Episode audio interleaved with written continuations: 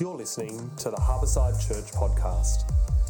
To connect with us online, go to www.harbourside.org. We hope you enjoy this message. Guys, it's my pleasure to do the reading for us this morning. If you've got a Bible or a phone, you want to open up to Romans chapter 8. I'm going to be starting with the first four verses. Therefore, there is now no condemnation for those who are in Christ Jesus, because through Christ Jesus, the law of the Spirit, who gives life, has set you free from the law of sin and death. For what the law was powerless to do, because it was weakened by the flesh, God did by sending his own Son in the likeness of sinful flesh to be a sin offering. And so he condemned sin in the flesh, in order that the righteous, of, uh, the righteous requirement of the law might be fully met in us who do not live according to the flesh, but according to the Spirit. Thanks, Sean. Good morning, everyone, and hello again. Uh, a great morning it's already been. Uh, Caleb, thanks so much for, for leading us through that time. It's difficult to know what to do in difficult circumstances. Uh, Pippi and I volunteered at a barbecue at the school, and we ran into a friend of ours, and he said, I've just been so upset about the week's events, and I don't know what to do. And uh, as Christians, as hard as these things are, we know what to do. We, we can turn to God and ask Him to prevail, to comfort, to lead, to bring peace. And that alone is an incredible blessing. And in the same vein, before we start the message, I just thought I'd acknowledge what's happened overnight with the referendum. Uh, people will have different views on this subject, and that's okay. But I'd like us just to spend a moment to pray, to pray for unity for our country, and particularly to pray for positive outcomes, regardless of last night, for our Indigenous brothers and sisters. So, would you join me as we pray just before we get going? Heavenly Father, we acknowledge you are sovereign, you're in control, and you're good. We also acknowledge you're above parties and politics. And yet we know, God, that you care for every single one of us. Lord, we ask that our Indigenous brothers and sisters would not feel rejected from the outcome of yesterday's referendum. We do ask, Lord, that you would help close the gap for Aboriginal and Torres Strait Islander people in so many areas. There is great need. And we ask, God, that you'd use us, that you'd use the church to lead in this, that we might display what service really looks like, regardless of politics, that we might show love and grace. In Jesus' powerful name. Amen. Amen. Thank you. I want to ask have you ever found yourself asking the question, is it really true? Have you ever heard something and thought, too good to be true? Is it really true? I remember talking to my kids when they were pretty little, I guess not that long ago. We're talking about the whole Santa thing.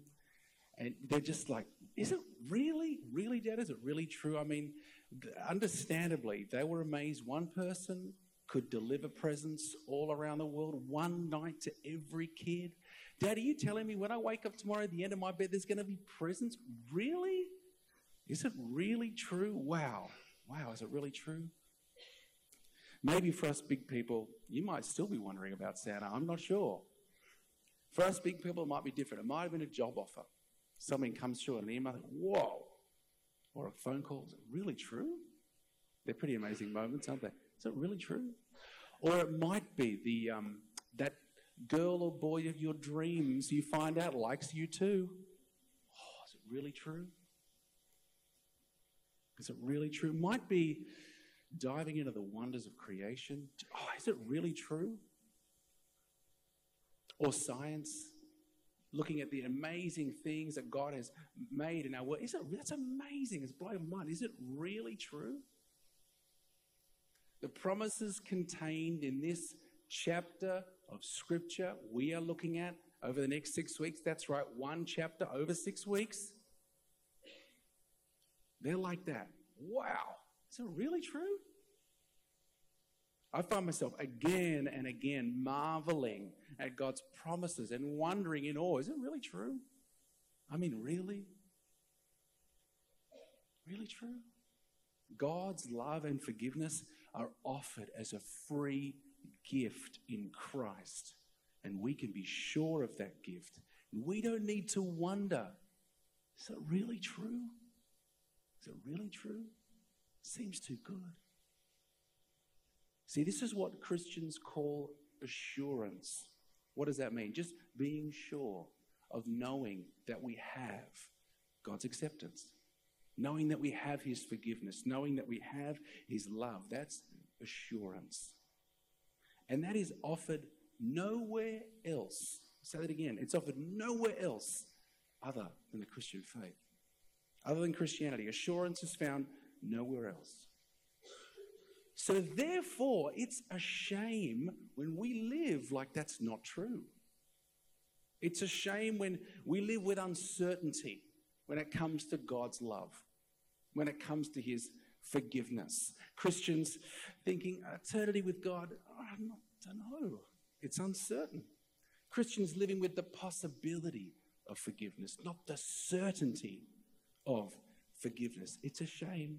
And let me say, it doesn't have to be that way. Here's a question. I'm sure you've heard it before, but it reveals something. If you were to die tonight, do you think God would accept you and let you into heaven?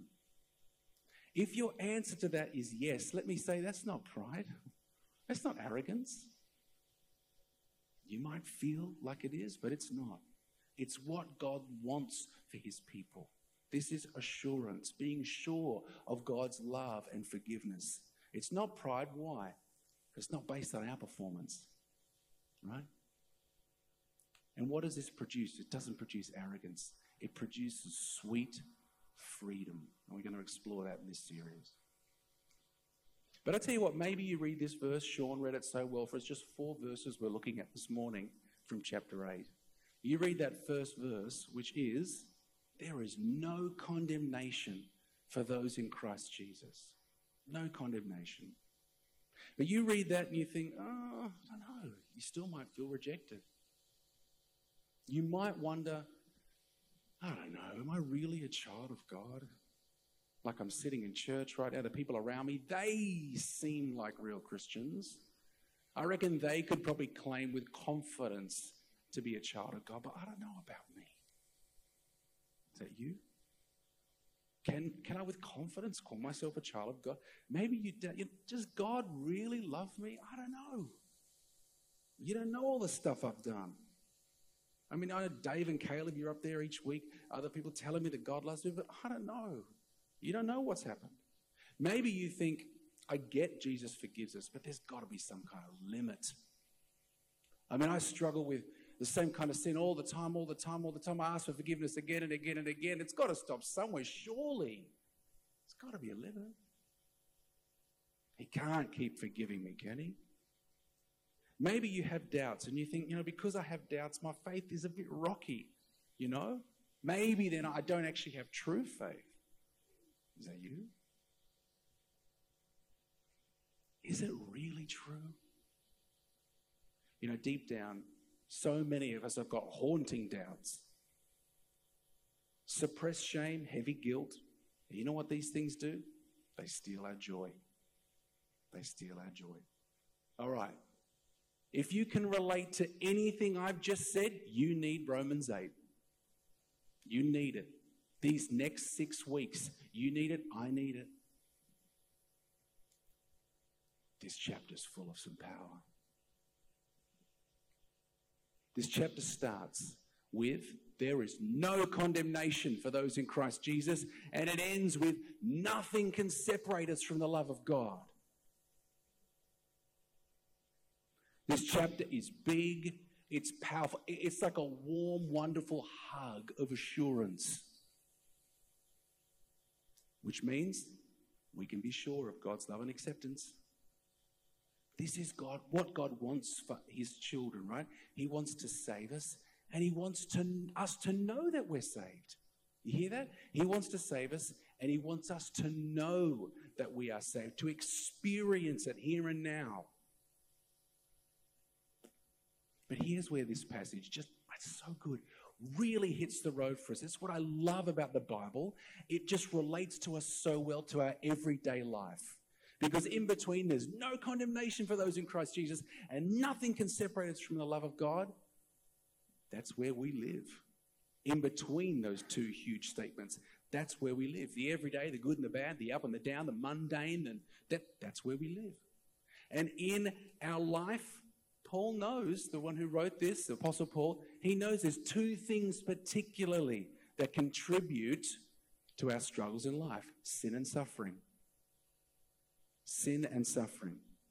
Sin can drag us down, we know all too well, can derail our spiritual lives. And suffering can cause us to doubt God's love. And I think our experience of both of these things, of sin and suffering, can undermine, can't it, don't you think? It can eat away, it can white ant our faith. It can chip away at our hope and assurance, our experience of sin and suffering. And as I age, I guess I'm not old, but middle aged now. As I, as I get older, I, I, I, recognize this. I know it's weird having the camera in my face then. Thanks for being cool with that.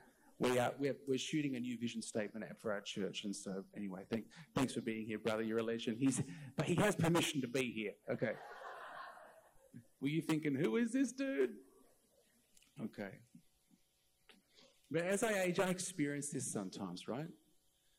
Why?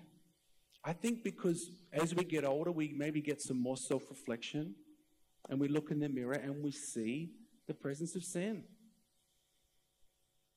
And we witness the complexity of it and sin in other people's lives and the complexity of suffering. The longer we live, the longer we're going to have to live with these realities, yeah, of sin and suffering.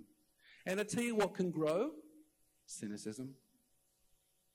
We've got to fight that, don't we? Cynicism, it can grow. I experienced it in my own heart and in my friends, Christian friends, as we age. But let me say, cynicism is no friend of the Christian. Cynicism builds nothing, it eats everything. It's no, ho- it's no friend of Christian hope and assurance. We've got to fight cynicism, which is what I think sin and suffering produces. So, what do we need, friends? What do we need? We need God, we need His Word, and we're going to dive into it this morning. We're going to mine it for all it's worth to gain hope and assurance. So, I hope that you're with me. Let's feed our souls together. Amen? Amen. Let's dive into this passage. We're going to start at verse 7. Now, we work this working? Okay, great. It's working. We're going to start at verse 3. We're going to go pretty slowly because this is good stuff. Verse 3 of Romans 8. For what the law was powerless to do. I'm just going to press pause there. For what the law was powerless to do. That's a bit confusing. What does that mean? What the law was powerless to do. As human beings, I wonder if you can you agree with me here. We like lists. Anyone a to-do list person? I am. How good does it feel crossing things off? Feels so good. Why is that? We like lists as humans, don't we? We like rules, like a list of things to do. I think it's because we'd like to know how we're going. Are we on track? Are we measuring up? Most world religions have a set of laws they require people to follow in order to, to, fulfill various requirements. Otherwise, how do you know how you're tracking? How do you know how you're matching up? In fact, left to our own devices, I would say we are unable. We cannot come up with a way to reach God or some other higher plane without fulfilling some set of requirements. Uh, I enjoyed watching the uh, TV show The Good Place. Has anyone seen that? The Good with Ted Danson, I think Kristen Bell. It's a good show. Gee, it's funny. It really is funny. It surprised me with how many times I laughed throughout this show. It's great. Uh, really is good. Obviously, don't condone everything that happens in that show, but it is hilarious. And at every level of the show, it gets more complicated as it goes. At every level of the show, they cannot, it, it's about, it's set in the afterlife, right? It's a TV show, a comedy set in the afterlife. And at every level of the show, They cannot come up with a way for people to be sent to the good place or the bad place without some incredibly intricate system that measures people's good deeds or bad deeds. And I was a bit disappointed when that was revealed. It's, oh, really? Man, it's just so predictable. It's ancient, seems to be modern too. Now, Christianity is not like this, it stands alone. Let that settle. It stands alone. And yet, we have a law. We looked at it. We, we, did a whole series in Exodus, didn't we? And we looked at the Ten Commandments. God gave Moses the Ten Commandments. We have a law, it's central to the storyline of the Bible. So, what's the place of the law then? What's the place of it? It's a good question. Can seem confusing. A bit like watching one of those spy movies where there's double agents. You know, and you're thinking, who is that person? What side are they on? Are they on the Russian side or the American side? The law, which side is it on? If you're saying Christianity is not about the law, but we have a law, is it working for us or working against us? Is it from God or is it from somewhere else? It's a great question. It's an important one. Are we listening? Is the law working for God or working against God? All right, well, let's figure this out together. The law is from God, it is holy and it's good. Let's remember that. It is holy and it's good. And knowing the law, we know what God's like. We know what he likes. We know what he doesn't like. We know, we know about his character. Every relationship has boundaries, right? Every relationship. So it's good. To love God and to love others, it's a way to sum up the law as Jesus did in the New Testament.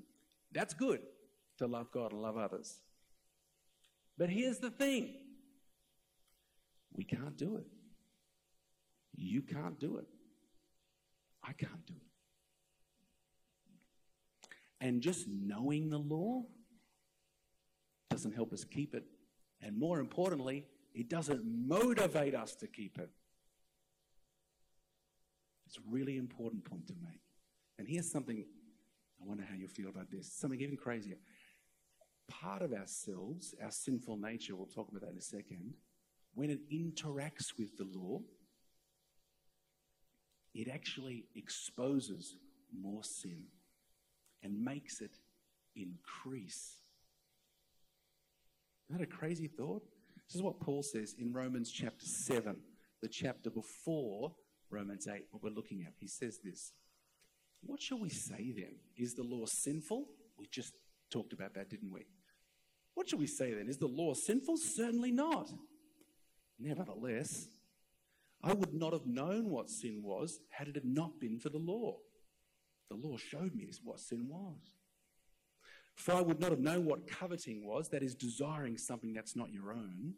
For I would not have known what coveting really was if the law had not said, You shall not covet. But sin, seizing the opportunity afforded by the commandment, produced in me every kind of coveting. You see the point he's making here? Here, Paul is painting a picture of the law like a demanding boss. You ever have one of those? Like a demanding boss? Caleb, don't say anything. Like a demanding boss or a graceless pastor or, or a, a controlling parent. You ever lived with one of them? Naggers. They're tough to live with, aren't they? Naggers. They are tough to live with. But here's the frustrating thing about naggers they're often right. Isn't that the worst? They're often right. But you know what? Doesn't motivate us to do what they want, does it? You know what's the confronting thing? It often makes us want to do the opposite. Yeah? St. Augustine, who was a writer, a, a beloved church father, lived in the fourth century. He tells a story. He became a Christian later in life. And his pre conversion is, is amazing. He's written a book called Confessions, and he, he's a very relatable person. And he, he, used to hang around when he was young with a gang, right, with the young rebels. And um, he tells this story. There was a, a, large pear tree um, with uh, had pears. It was in season; they were ripe, uh, and it was near the boundary of his family's property. And uh, the, his parents and the owners of that property had strictly told him, "Don't take them. Don't take these pears." But the young rebels, you know what they did? In hearing that commandment, it made them want to do it. And here's the thing they didn't even like the taste of pears. So one night, they climbed the fence, they took as many as they could, they took one bite, and they threw them to the pigs. Now, later, after he became a Christian, he looked back at that period in his life. At that time, he thought, what was going on when I, when I acted like that? Why did I do that? Why did I act like that? It's exactly what Paul is talking about here. The law exposed something going on in his heart. He has a rebel heart, just like me. If he hadn't been told to take the pears, he reckons he probably wouldn't have even been interested. I wonder if you can relate to that. Law does to sin what fertilizer does to my lawn, it makes it grow. Isn't interesting? Law doesn't motivate on its own. That's why reverse psychology seems to work. Have you ever wondered why it does? Well, every, every now and then, um, we, and I mean Pip really, seeks to, seeks to clean out the clutter from the kids' rooms, you know, as they age, and we get rid of some toys, and, you know, we put the toys down the, downstairs and, you know, donate pile and a throwaway pile, and the kids go, what are you doing with those things? You know what they want to do? All they want to do is play with those things. We've said to them, don't touch them, we're going to donate them, we're going to throw them away. And what do you think they want to do? That's all they want to do is play with those things. And so now we do it under the cover of darkness. Kids, now you know why your room is, has less stuff in it. All right? We know this to be true. Tell a child not to play with a certain toy they haven't been interested in. What do you think they're going to want to do? Right? Studies have been done on this many times, right? Why does it work? What's it telling us? It's telling us something. It's telling us we're hardwired to do the opposite of what we're told. You're a bunch of rebels. Me too. The law of God has many roles, and remember, it's good, but saving us isn't one of them. We can't obey it enough to get it into heaven, and on its own, it doesn't motivate us to want to do what it says. It's why Paul shockingly in verse 2 calls the law the law of sin and death. It's not the law that's bad, it's what it produces. And that's a pretty full on thing to say, isn't it? So, what's the problem? What's the problem then? God's law is not the solution. It's not the problem either. The problem, as Augustine found out, as you may already know, is our rebel hearts. Next, next, for what the law was powerless to do, because it was weakened by the flesh. What does that mean? For what the law was powerless to do, because it was weakened by the flesh. Weakened by the flesh. Flesh is often translated as sinful nature. Flesh doesn't mean love handles, okay? Doesn't mean that. You know what they are? Sinful nature. That is something within us. It's our rebel heart right? It's like we're born, we're like a trolley, right? That's we're born like a trolley with a funny wheel that wants to go the wrong way. Luther said, Martin Luther said, we're curved in on ourselves. What does that mean? It means we're born to be selfish. And I think anyone with just a skerrick of self awareness deep down knows this. That's why we can relate to the, the fable of the frog and the scorpion. Do you know it? It's been used in lots of TV shows and movies, which I find fascinating. The fable goes like this there's a scorpion, talks to a frog. He says, Can you help me across the river? I can't swim and I need a lift. You can swim, you're a frog. Now, the frog's surprised at this because they're sworn enemies. The scorpion, obviously, an attacking animal. And he thinks, Well, no, I'm not interested in you jumping on my back and giving you a lift over the river because you'll sting me. And the scorpion says, Froggy, buddy, why would I do that? That's mutually assured destruction. If I sting you when we're going across the river, we'll both drown because I can't swim. I'm not going to do that to you. Frog says, Good logic. All right, I'll give you a lift. Scorpion jumps on frog's back. They go across the river. Halfway across the river, you probably know what happens. The frog feels an almighty sting in his neck. He turns around. What? What? Scorpion stung him. Stung him. Why did you do that? Now we're both going to drown. Why did you do that? And what does he say? Scorpion says to the frog, I couldn't help myself. It's in my nature. Fascinating, isn't it? There is an irresistible pull in every single one of us to sin. The gravity that brings humanity down into the dirt. And unfortunately, we, we live there in the dirt. The law can't save us or inspire us to obey. And I tell you what, left on our own with the law, we're in a pretty sad and frustrating place.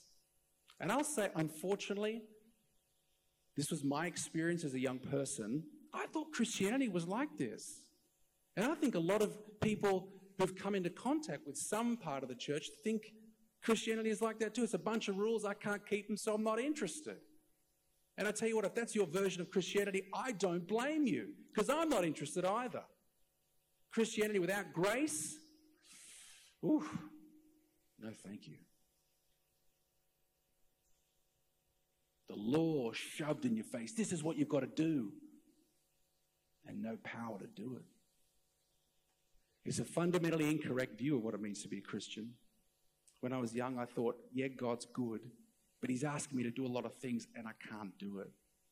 I was pretty aware of my rebel heart.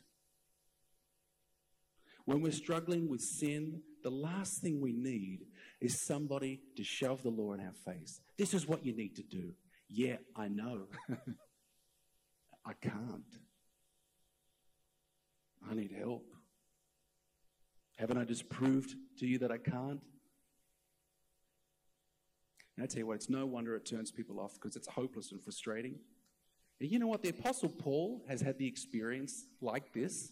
Check out Romans 7 for me, from, with me, from verse 21. This is the Apostle Paul who wrote Romans. He says this So I find this law at work. Although I want to do good, evil is right there with me. For in my inner being, I delight in God's law, but I see another law at work in me, waging war against the law of my mind and making me a prisoner of the law of sin at work within me. What's his cry at the end? What a wretched man I am. Who will rescue me from this body that is subject to death? Maybe you felt the same frustration. How can I get out of this spiral, this circle? Here's the answer. Oh, you're glad you're here this morning. There is an answer. Verse 3 For what the law was powerless to do because it was weakened by the flesh, God did. God did by sending his son in the likeness of sinful flesh to be a sin offering. Let me tell you, folks, the answer does not come from within, it doesn't come from inside us. There's something quite inspirational about hearing you have what it takes, isn't there? Live your truth as a, maybe a version of it, or to thine own self be true. And I kind of get it. It sounds nice and in a sense in which live your life, not, not somebody else's. I think it's great. But I tell you what, you have what it takes to do it. It sounds nice until you realize you can't. And then ultimately, it's crippling. It turns from a nice statement into a millstone hung around your neck. That's the truth. The answer isn't find it from within. You'll be looking and looking and looking, and you will despair because it's not there. The answer also isn't change all the externals, right? Move to a better suburb, a better place, move to Mosman, move somewhere beautiful, right? Or get educated, work for a strong, good political system. They're all good things, really good things, but they're not the answer. They're not the solution. What's the saying? I can change everything, but I'm still stuck with me. Everywhere I go, there I am. What's the answer? You know it. God did it because you couldn't, because I couldn't. God did it.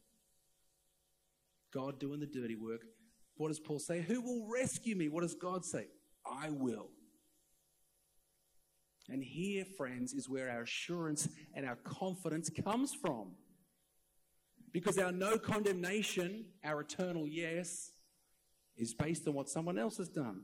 So we can have confidence. I tell you what, if it was based on our performance, I'd say, yeah, you have good reason to be uncertain. Because our performance, every day, it's up and down. Where am I at? But it's not based on how we're doing, it's based on what God has done. So our certainty can be sure. Friends, let me ask you are you grasping yet how wonderful the gospel is? How unique and how beautiful it is? So, how did God do it? We know the answer. We're just going to spend a couple of moments here. We know He sent His Son in the likeness of sinful flesh to be a sin offering. Two quick things to note here Jesus is the unique God man who can do it. Sin, which is our problem, not God, not the law, but sin is attacked from two angles. The first, Jesus, the God man, is sent in the likeness of sinful flesh. It's a lovely way of putting it, right? Jesus became a man, the King of heaven came down here to save us, like us, with one key difference. What is it? Without sin. The only one ever without sin. Everyone who sins is on the hook for their own sin. The one who doesn't sin is uniquely placed to forgive another's sin. You see? He remains sinless. Because Jesus was sinless, uniquely placed to take on the sin of somewhere else, someone else. And amazingly, this is what Jesus chose to do. The God man, Jesus Christ, unique in his role. Years ago, when we were touring the States, I was in a rock band for many years, and uh, we had this just hunk of junk of a bus to get us around. It was a Ford, and it was old, and we could only afford to sort of patch it together with duct tape, and so it broke down all the time. It's one particular time driving through the night in the middle of nowhere, in the middle of the night, somewhere in the cornfields of Middle America. And it's three o'clock in the morning. We pull up to fill up with gas, petrol, and there's no one there. Everything's automated, and we fill the car up, and we try and put the car in drive. It won't work. Something's wrong with it and you've got basically a few North Shore boys got no idea about mechanics, right, and nothing to do about buses, and we we're, we're in trouble here. We don't know how to fix this thing. So we said, what can we uh, where, what can we do? We can pray. Someone popped up. We can pray. Yeah, we should pray. And so we prayed. God help us. We're, we're stuffed. We're going to miss the show unless we get going. We prayed. Amen. We look up. A car pulled in. The only one that had pulled in for a long time. Let's we better go ask this person if they can help us. Yeah, you go. I'm right behind you. Um, and so we asked this person, "Can you help us? Our bus is broken down." Um, he asked a couple questions. He had to Ford, and he said, "He said, mate." He didn't say mate. He probably said, "Buddy, y'all," something like that. It is your lucky day. I used to be a Ford bus mechanic. True story. True story. And he, he patched us together and we got to go to the next show. Unbelievable. If anyone else showed up in that moment, couldn't have helped us. If I'd showed up, I would not have been able to help. But this man was uniquely gifted in order to help us. Jesus Christ, uniquely gifted in order to help us. Unique in his essence, perfect in his divinity, and fully human, yet sinless uniquely qualified. Uniquely qualified. The Bible says the wages of sin, that is, those who sin, what do they get because of their wages? Death. You know what Jesus says? The wages of sin is death, but my death, not yours. God condemns sin in the flesh at the cross. Sin is punished at the cross, not us. Thank you, Jesus. And therefore, back to where we started, there is no condemnation for those in Christ Jesus. We are no longer prisoners of sin. Hell is off the agenda, never to be back. Eternity with God, a reality, a certainty. But even more than that, can you imagine more? There's hope for the here and now. And this is what this series will particularly dive into. There is hope for the here and now. Why? Because the controlling power of sin is broken in our lives. Will it still affect us? Of course. The controlling power of sin is broken. So, okay, is grace then, is the death of Jesus a license to do whatever we want? To rebel? Can we just do what we want? Of course not. Well, how? I'm going to mention this briefly because the focus for next week. The answer simply is the Holy Spirit, the ministry of the Holy Spirit. We are not alone. We are not alone in this life. We have the power to change. Not only do we receive grace as a gift, we receive the Holy Spirit as a gift, and He gets to work transforming us and convicting us of sin in our lives. Through the work of the Spirit, He makes us alive, sets us free from sin's controlling power. God sent Jesus, His Son, not just so that we would no longer bear guilt, but so that we would also bear fruit. Because of Christ, we're not condemned. Because of the Spirit, we have a new future. Yeah. We have a new heart that wants to fulfill God's desires. You see that? We have new desires. It's a massive difference. This is a huge difference for life. The difference, why? Because our motivation has changed. You see, what the law could not do can't motivate us to change. The Holy Spirit does by doing what? Giving us a new heart that wants what God wants. We want to love God and we want to love others because of the work of the Spirit in us. Meeting Jesus and the power of his love changes us and frees us. You see that? You see the difference from a nagger, which the law is do this, do that, lots of shoulds, changing that to a love relationship. It is the difference. gives us the power to change. Same desired result, but the motivation is so different. In um, at school and particularly later high school, I struggled. I wasn't much of an academic. Might come as a surprise to some of you, probably not to most of you. Um, and yeah, I just I struggled to have the motivation. I wanted to be out with my friends, playing sport, doing anything else. And it was hard to the for the motivation to do work, homework, and assignments. And uh, I was struggling with it, particularly later in high school. And my mum and I, there was lots of heated discussions about this. Uh, well, one holidays, I don't blame her, right, being a parent now. One holiday, she put her foot down. She said, Look, you can't go on this church camp until you do your assignments, right, until you finish them. It's probably fair enough. But at the time, I was bummed about it, and it didn't work. I went, Yeah, yeah, yeah. I didn't do them. Until. Until I found out the girl I really liked was going to be on that camp. Then, how quickly do you think I finished my assignments? Pretty quick. Oh, yeah. I don't know how good they were, but I got them done. You see the difference I'm trying to illustrate here? Okay? Something different is at work now in us. The law doesn't motivate, the law doesn't bring about change, even if it's right. And we've seen that, haven't we? It is meeting the love of God in Jesus Christ, His forgiveness that changes us. When you know, no matter your performance, that you are accepted, that you are loved, that changes everything. And let me say this morning if you have never experienced this, you can. This is the most inclusive invitation the world knows, open to all. All that would put up their hand and say, I want to experience that.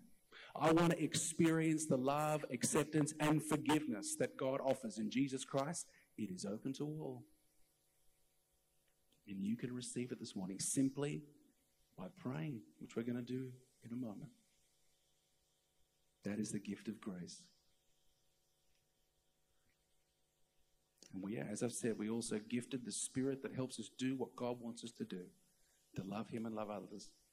The difference between a set of rules and a love that accepts and walks with us, that's what we're talking about. Okay, let's finish up. Let's finish up. We're going to have the Lord's Supper in a moment together. Where to from here? I think many of us, I'll put it out there, I think many of us grew up, have experienced criticism, have experienced comparison, maybe between siblings, friends, from parents, maybe, teachers, people that we respected. And the truth is, these things scar us. And they affect how we view God. Let me tell you, you can still be old and still trying to prove your parents or others wrong.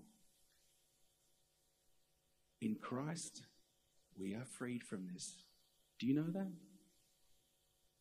God doesn't work like this. There is no condemnation. We're forgiven, accepted. It changes everything.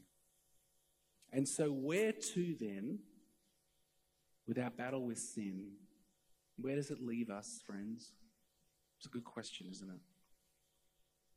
Well, a, well known pastor said this often, and I, I like it. What do you think? He said, You can't engage with a fight against sin unless you know that sin's already forgiven. Say it again.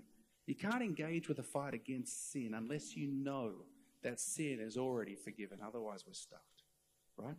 I think it's true. We need to know the sin's dealt with before we can deal with it. What does it mean? Friends, it means there's hope. It's not hopeless.